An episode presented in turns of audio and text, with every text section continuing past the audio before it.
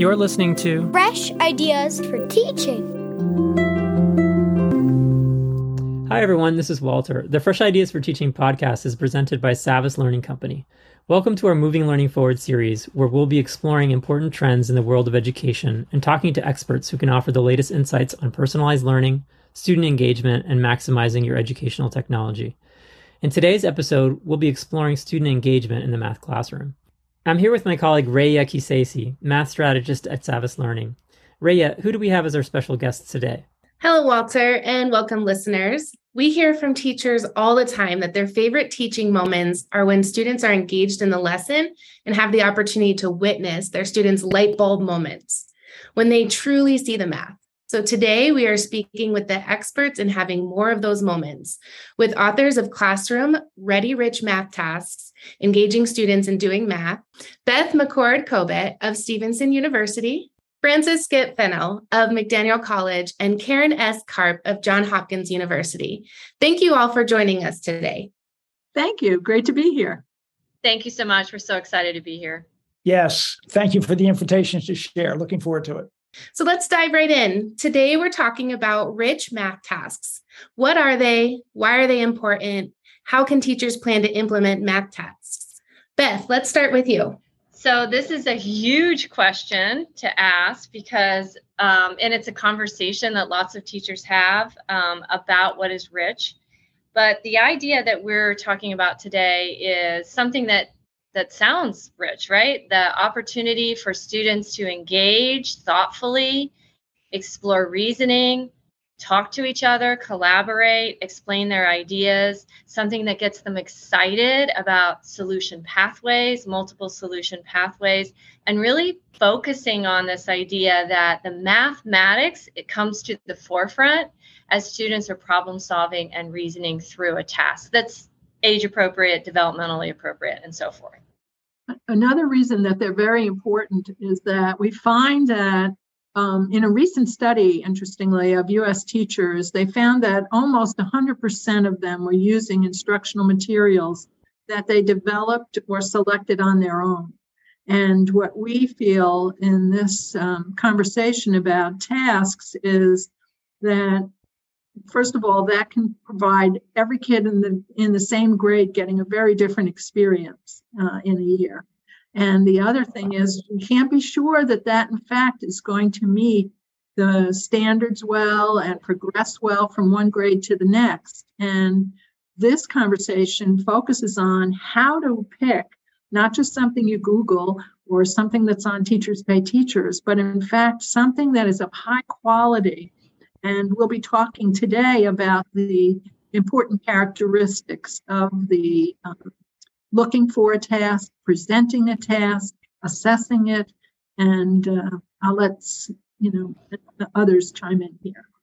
Yeah, let me add to that just a little bit. I mean, the, the books uh, have a publication date of 2021, and we've seemingly been talking about this for at least five years. Um, it seems to me that people talk a lot about math tasks without any definition of what that looks like.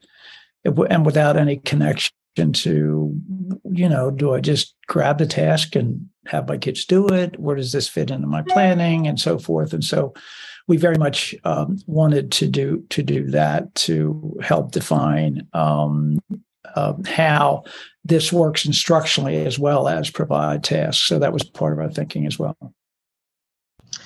also for folks who are really interested in analyzing tasks or thinking about what tasks look like in terms of the level of demand and we call it a cognitive demand. That's the demand that the cognitive demand that places on the students. And so a rich task is that students are doing math. We call it doing math tasks because the students are doing the math as opposed to the teacher doing the math explaining all the math and then having students replicate it and um, we we do establish and, and refer to Smith and Stein's work of cognitive demands, ranging from lower demands to high demand tasks, and really helping teachers and all of us have a conversation about so that we're having a common ground about what we think that means and what that looks like for a first grader or for a sixth grader. It can look a little bit different. Um, and what does that look like? Um, in terms of how students are doing the math and engaging with the mathematics that they're learning? Well, the doing math piece um, is the, the way we define it is, is that students are really jumping in. They're really exploring and trying to understand uh, the nature of the problem. And it's not about algorithms. It's not about um, that kind of step by step by step approach. It's in fact, they are um, accessing prior knowledge to solve new, interesting tasks. And the tasks are really interesting, and that's important. And as Beth said, they require considerable cognitive effort. And this, this kind of level of um, thinking hard is not the teacher thinking hard, it's the kids thinking hard.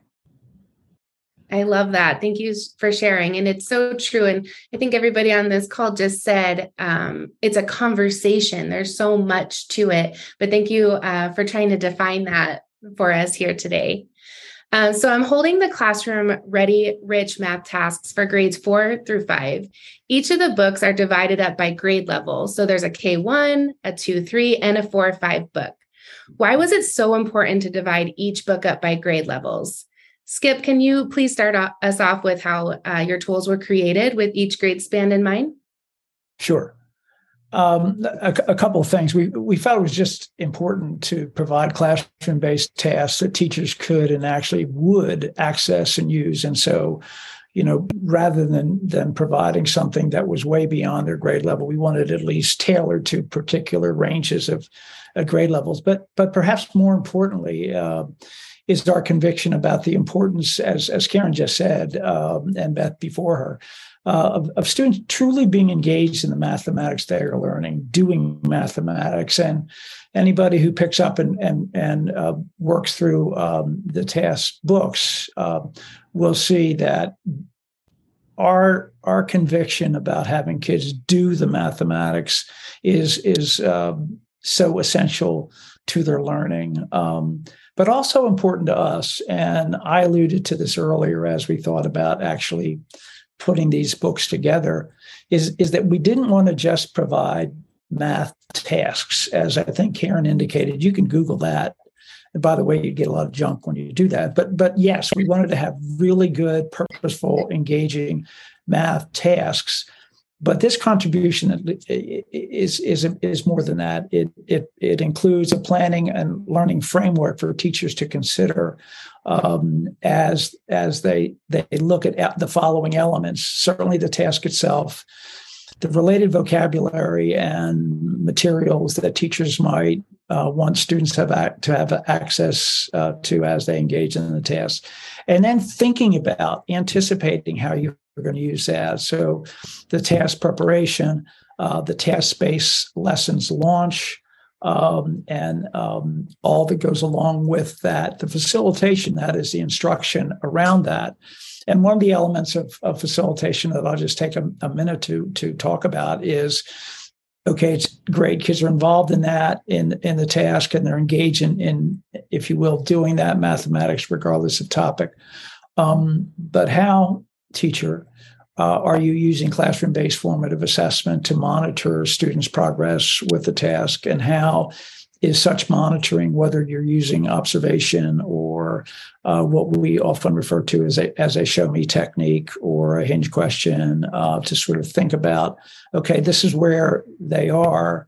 And this is what's going to feed into my thinking for, if you will, the continuation of mathematics today or tomorrow or or perhaps um, longer term. Um, additionally, within within our task um, based lesson format is is the importance of closing a lesson uh, with a particular emphasis on making the mathematics visible. And finally, an opportunity for for the teacher to record um, what what they saw post tasks, um, an opportunity to reflect on, if you will, how it went, and also, as I indicated earlier, to consider next steps instructionally. So, so yes, these tasks will will surely engage students, but it's more than that in terms of our thinking about. Let's think about how you're using such tasks instructionally. No, it's wonderful. Thank you so much for sharing those insights, Skip. I think that the more engaging, the more memorable. Um, I think that's that's wonderful. So, um, how can a teacher gauge if when a math task is rich? Is there a mental checklist of components that you use to ensure students are getting the opportunity to do the math? Karen, your thoughts? Actually, we have such a checklist, is very handy, and so I'll share some of the components. Uh, the first the first item on our checklist is does it connect to important mathematics content and mathematical practices? And that's what teachers need to do. That's their number one piece. And again, in a national study, they found recently that there is a, very large proportion of teachers who are not using uh, curriculum materials that are aligned with the standards. And so this was kind of a revolting development. And that's that's number one on our checklist. Make sure it matches what you need to be doing as far as your state standards and the mathematical practices or processes that are important. Uh, the second second checklist item is does it build on or connect to important mathematical understanding? So can you link it back to what students already know? Is it taking them, as Skip was saying, to what's next? Is it where are we in that process and does this task help along that route? So that was the second one. The next one, which we kind of alluded to already, is does it provide multiple solution pathway? If the task is only leading to a single answer, that doesn't fit our bill. And so, what we want is several different ways that they could try different strategies and come up with different approaches to reach a solution. Um, another one that we've again mentioned, but I want to highlight again on the checklist is Does the task engage your students in doing math? And by doing, we mean acting, you know, with manipulative materials on occasion, sketching, writing equations, but we also mean doing math in your head. And so that you are thinking about the mathematical ideas, watching how they play out, how do you apply them in different circumstances. So that's this doing math just resonates throughout the whole book. And the last one on our special checklist is Does a task require higher level thinking and reasoning? And if, if we don't have a task that offers that as an option, then we're not going to be taking children where they need to go. And so that's a very big important piece. And the tasks in in the books that we're talking about meet all five of these checks on this list. Um, I think one of the things that's kind of interesting is we have been looking at these tasks and engaging in conversations with teachers and even pre-service educator, pre-service teachers, is this idea of looking at something that looks good oh, that looks like so much fun. They're going to have a blast, right? And, but when fun does not equate necessarily to a, a good, rich task where students are doing mathematics. So we also have to keep in mind how we may be swayed by a particular kind of activity that that looks like it will engage students, but the kind of engagement is really the key factor here. So when you look at this checklist that Karen just outlined, thinking through they can absolutely have a wonderful time. We want them to have a wonderful time. We want them to develop their identities as mathematicians and good thinkers and of mathematics but we also want to make sure that it's really solid um, math there not just having a blast you know rearranging skittles or m&ms or whatever kind of thing that looks like fun but is not necessarily heavy um, thoughtful mathematics. Yeah let me just chime in. I mean it seems to me that you know in the period of time that we worked on all three of these there there was uh, an ongoing sense of uh, checking out, if you will, the task that was considered. Um, as Beth said, yeah, it looks like fun, but frankly, so what? How does it match up with important mathematics? How does it match up with where you might be going next, um, and so forth?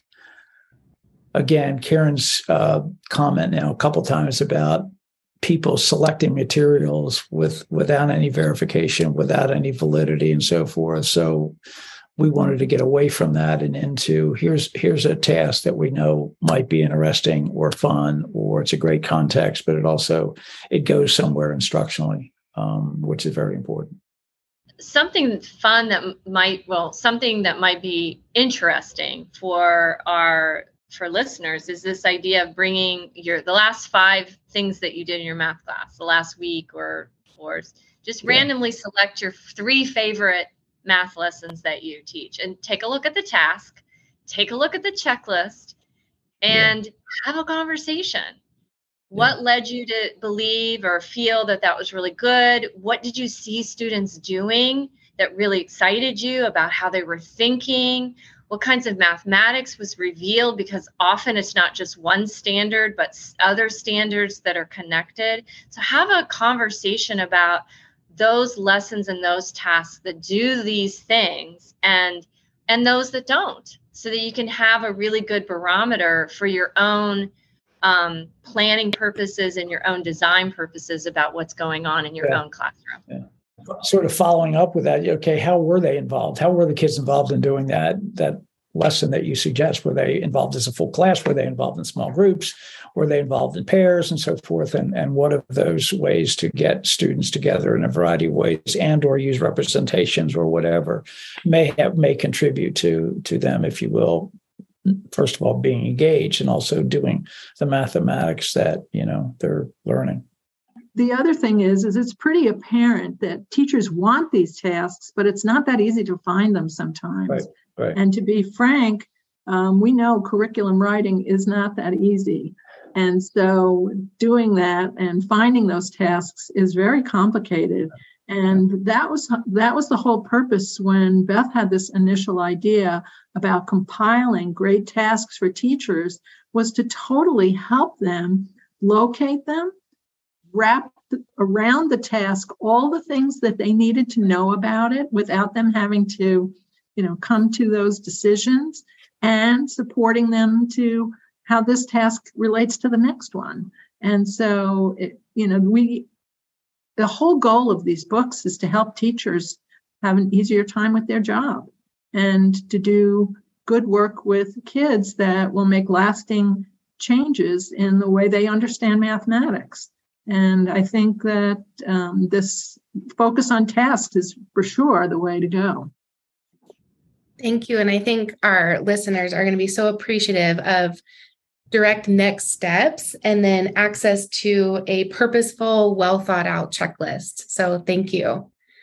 Um, when creating the detailed plans, especially in the notes section on access and equity, focusing on students' strengths and their productive struggles, and also alternative learning environments, you state that you wrote with a strength based lens and attentiveness to all students. Can you provide more details on this lens and how it altered how you created those lessons? Uh, Beth, we'll start with you.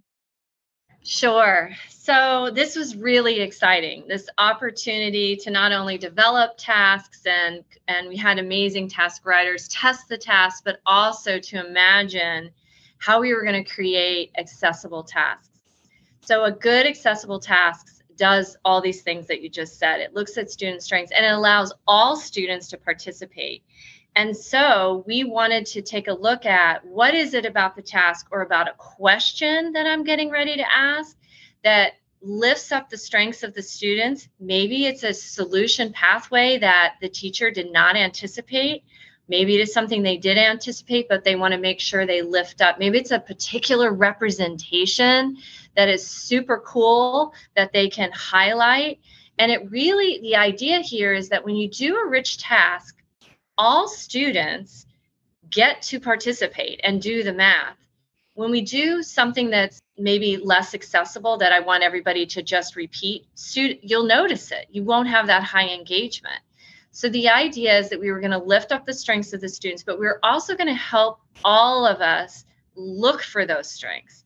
And by strengths, we don't mean just great job, that was a cool idea, but more about that representation that you just made is a great strategy for mathematicians and here's why or this is a, a ratio table is a fabulous idea and not a lot of people think about it right away why let's let's talk about why a ratio table is such a cool idea for you to be using right now as a mathematician.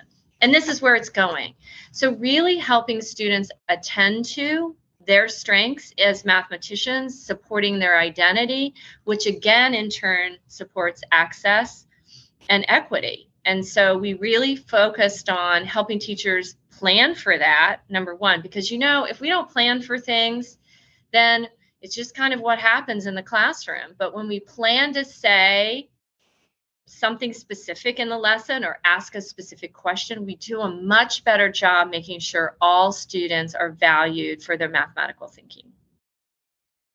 Yeah, I think this was a a particular contribution. Um, we felt that providing uh, opportunities for teachers to, to, to literally think about and every day consider, and I'll just I'll just name them: access and equity, the importance of productive struggle, alternative learning environments, for example, online learning, and strength spotting, was was frankly much more than a placeholder. In other words, it's a daily reminder for you to think about those aspects of teaching and learning every single day as opposed to well you know maybe i'll maybe i'll do this this friday or whatever. It's something that's that's out there. So in our sense uh, these opportunities are essentials for planning teaching and and also for formative assessment. Um, every day you implement a task. Awesome. And and listeners i know you can't see our authors but their smiles are huge when talking about this topic. You can certainly hear it in Beth's voice. Karen is nodding, and Skip held up a resource, and I think I saw him do a little happy dance. Uh, so uh, they're really. I used to actually. I used to be able to dance. I used to be able to do. It. I had moves. yeah, very fun fact. I'll have to do a webinar next time. Well, they, they, can, they can both validate what I just said what I held up is a very important resource. It's entitled Strength Based Teaching and Learning in Mathematics Teaching Turnarounds for Grades K through Six. It happens to be authored by Beth McCord Kobett and Karen S. Karp. So, so the strength spotting and the focusing on strengths within these task books certainly comes from some of the original thinking that these two um, colleagues have provided. And Beth and I can talk about deficit learning just a little bit here um, we can go back and forth a little, um, where, you know, we n- notice that, you know, as teachers and in teacher prep, we often teach teachers to look for every mistake and look at all the problems that kids have and what are they missing and all that. When we have thought that it's better, you can't really make much instruction from what their mistakes could be. You can you can title the instruction and say it's about addition and fractions, but you can't really say what to do next. But Beth and I believe that by looking at their strengths, that's the place where you can really build from. What do you think, Beth? Well, of course, I love this so much. And um, teachers tell us uh, how much it has changed the ways they look at their students. And instead of looking at their students and looking across the classroom and saying, I got to fix that, I got to fix that, I got to fix that. Oh my goodness, what am I going to do about that?